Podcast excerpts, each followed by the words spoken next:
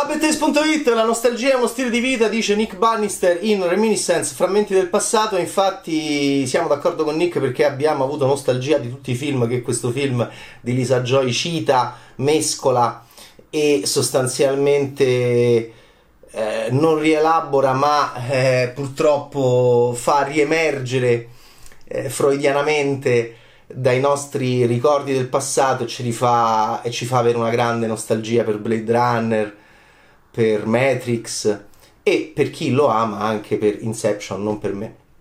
Eh, il problema di Reminiscence, Frammenti del passato, è proprio in questa battuta del suo protagonista, la nostalgia è diventata uno stile di vita, la nostalgia non va mai fuori moda, tanto che appunto questo film è così derivativo che purtroppo viene schiacciato da tutti i ricordi bellissimi dei film che cita, soprattutto i veri capolavori come Blade Runner e Matrix. Ma di cosa stiamo parlando? Stiamo parlando di Nick Bannister o canotta, eh, o, canotta o giacca e cravatta nolaniana, tristissima, eh, interpretato da Hugh Jackman. Che mestiere fa? Dove vive? Sta a Miami, una Miami sommersa, non si capisce niente, ci sono i baroni al comando, i baroni stanno all'asciutto affogando tutti gli altri, non capiamo nulla del contesto politico non capiamo nulla di quello che è successo, non capiamo nulla delle guerre che ci sono state. Nick dice: Io ho fatto due turni nel Golfo e ho fatto tre turni nel fronte occidentale. Vabbè. E Nick è un ex soldato, laddove Rick Deckard era un ex poliziotto. E il meraviglioso Rick Deckard di Blade Runner, look splendido, capello splendido, trench meraviglioso, futurista Uh, che meraviglia, che meraviglia. Non si era capito con Ridley Scott sul set di Blade Runner e Harrison Ford, ma noi abbiamo capito e continuiamo a capire che la loro collaborazione è stata una delle collaborazioni più grandi della storia del cinema. Eh, purtroppo Nick Bannister non ha nulla dell'allure, non ha nulla del fascino, non ha nulla dell'eleganza, non ha nulla della sensualità, non ha nulla del mistero, non ha nulla della efficacia grafica del personaggio indimenticabile di Rick Deckard di Blade Runner. Hugh Jackman, che è un attore amabile e che ha dato il meglio di sé tanto tempo fa. Ehm, Baines con Logan, eh, quindi con la chiusura di Wolverine, con la chiusura del suo personaggio. E Hugh Jackman ride quando non dovrebbe ridere, in questo film è sornione quando non dovrebbe esserlo eh, ci prova, porta la sua compostezza, ma solo quella. Si aggira per questa Miami allagata dove i baroni stanno all'asciutto e noi siamo allagati. Dove non si capisce che guerra è successa, dove non si capisce se, se è successa la guerra o se è successa la, la o, o, se è accaduto un cataclisma naturale. E, e quindi Nick si aggira mm, mollemente per questa città di cui non si capisce nulla, nemmeno la, la, divisione tra zone e zone è molto allagata. È molto allagata, sembra anche la mia Roma, insomma, do, dopo che piove, Roma sembra un po' questa Miami, quindi ci sono queste strade con l'acqua un po' eh, fino al marciapiede, noi a Roma siamo abbastanza abituati, Nick eh, cammina e, e fa un mestiere assurdo, e cioè ti fa ricordare le cose facendoti vedere quello che è successo e quindi visualizzando i tuoi ricordi ti fa vedere dove hai perso le chiavi, per esempio. È una scena abbastanza ridicola, c'è una donna nel noir classico, la femme fatale o la donna, l'incarico, la signora misteriosa, la Dark Lady, entra nell'ufficio del private eye, del, del detective privato. Qui eh, Rebecca Ferguson entra nell'ufficio di Hugh Jackman e però non è proprio la stessa cosa perché è tutto sbagliato perché lei entra in questo ufficio che è gigantesco cioè peggio degli uffici della Tyrell Corporation in Blade Runner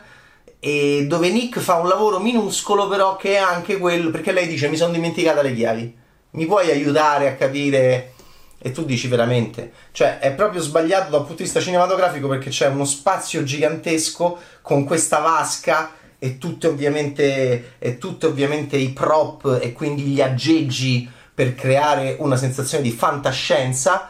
Eh, Tandy Newton, che era una che sparava molto bene, eh, aiuta Nick Bannister in questo mestiere stranissimo.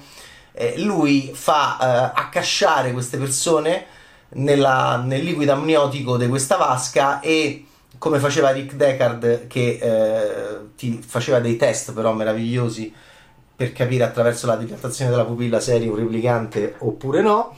E lui invece Nick ti, eh, è più eh, ipnotico, il, diciamo, lo, il lavoro di Nick, perché mm, dopo che ti ha fatto addormentare ti, ti, ti, comincia a dire vabbè allora eh, dov'è che ti sei perso queste chiavi? Adesso la piccolezza del perdersi le chiavi le, le chiavi proprio le chiavi di casa della macchina le chiavi. Con la grandeur del concetto sci-fi a livello scenografico è completamente sbagliato dal punto di vista cinematografico, cioè non puoi fare una cosa del genere. Viene un po' da ridere, manco Tenet, e, e infatti il film è nolaniano nel senso di questa discrasia totale, contraddizione totale tra, tra, ciò che è il cuore del noir, come era in Inception, e questa, diciamo, mh, mm, e questa uh, atarassia e che anche nei comportamenti, che anche nelle camminate, che anche nei modi di essere che io trovo insopportabile nel cinema di Christopher Nolan, che entra totalmente in contrasto con quello che in teoria sarebbero i film. In teoria questo sarebbe anche un noir. Perché? Perché la Dark Lady, sì, forse lei è misteriosa, sì, forse lei è una cantante come Dorothy, come Isabella Rossellini in Blue Velvet, sì, forse lei è una, è, è, è, appunto una, è una Gilda, sì, forse lei è, è la fiamma del peccato, sì, forse lei... Infatti lui si arrapa quando lei entra. Rebecca Ferguson è la cosa più bella del film, ehm, ci, ci, siamo innamorati di lei a livello planetario con Mission Impossible Rogue Nation 2015 dopo il gran successo di White Queen 2013, la serie televisiva che la lanciò La guerra delle rose.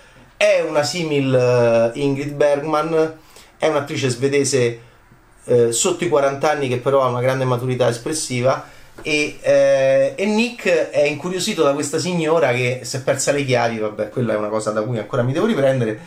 E gliele fa trovare in questo scenario gigantesco dove abbiamo speso un sacco di milioni di scenografia per trovare le chiavi. E Nick cura anche altri eh, che dei. che anche vogliono un po'. Sì, si copia anche, è vero.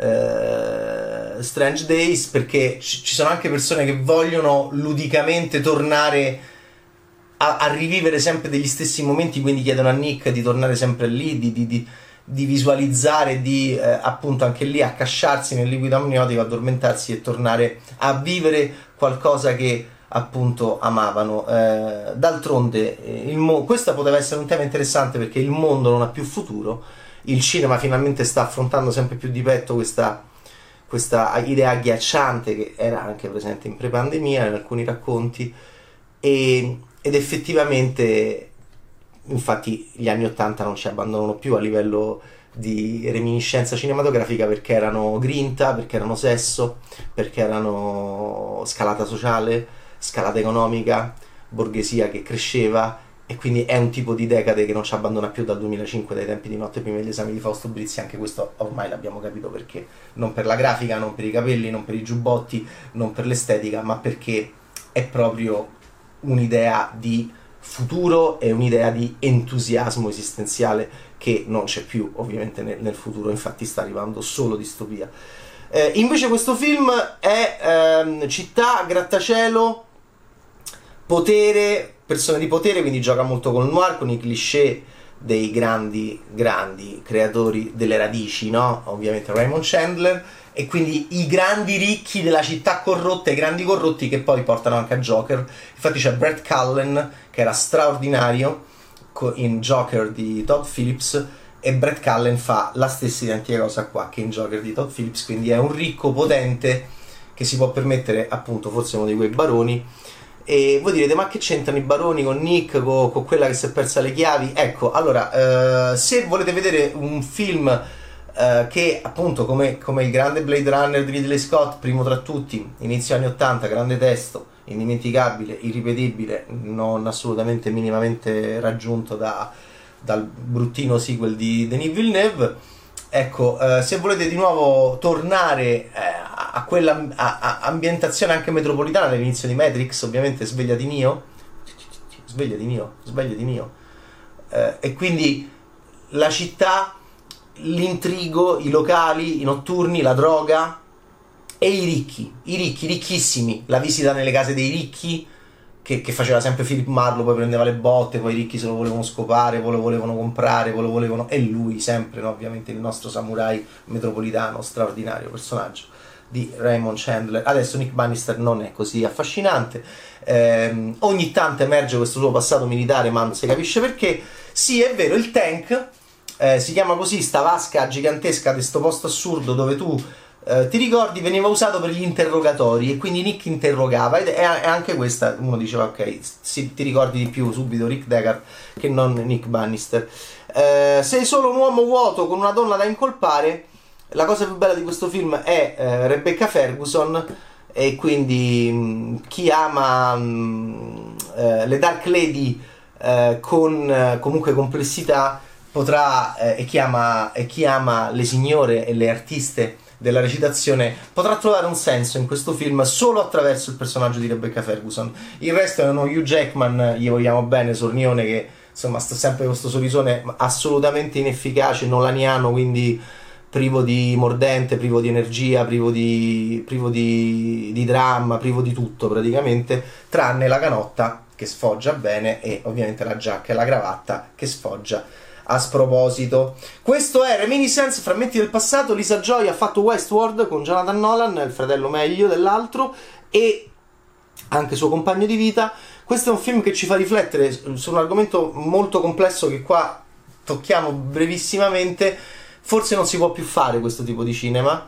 Anche pre-pandemia era difficile perché magari con una star più energica e più fresca del povero Hugh Jackman sì, ma eh, insomma tra i 56 e i 68 milioni di dollari di budget e um, un cinema battuto da una tv cioè i Westworld di Lisa Joy sono 10 minuti di Westworld di Lisa Joy e, e Jonathan Nolan sono molto più interessanti di tutte queste quasi due ore di reminiscence. Quindi è un testo oggi che nella contemporaneità non regge più, secondo me, lo sguardo dello spettatore borghese.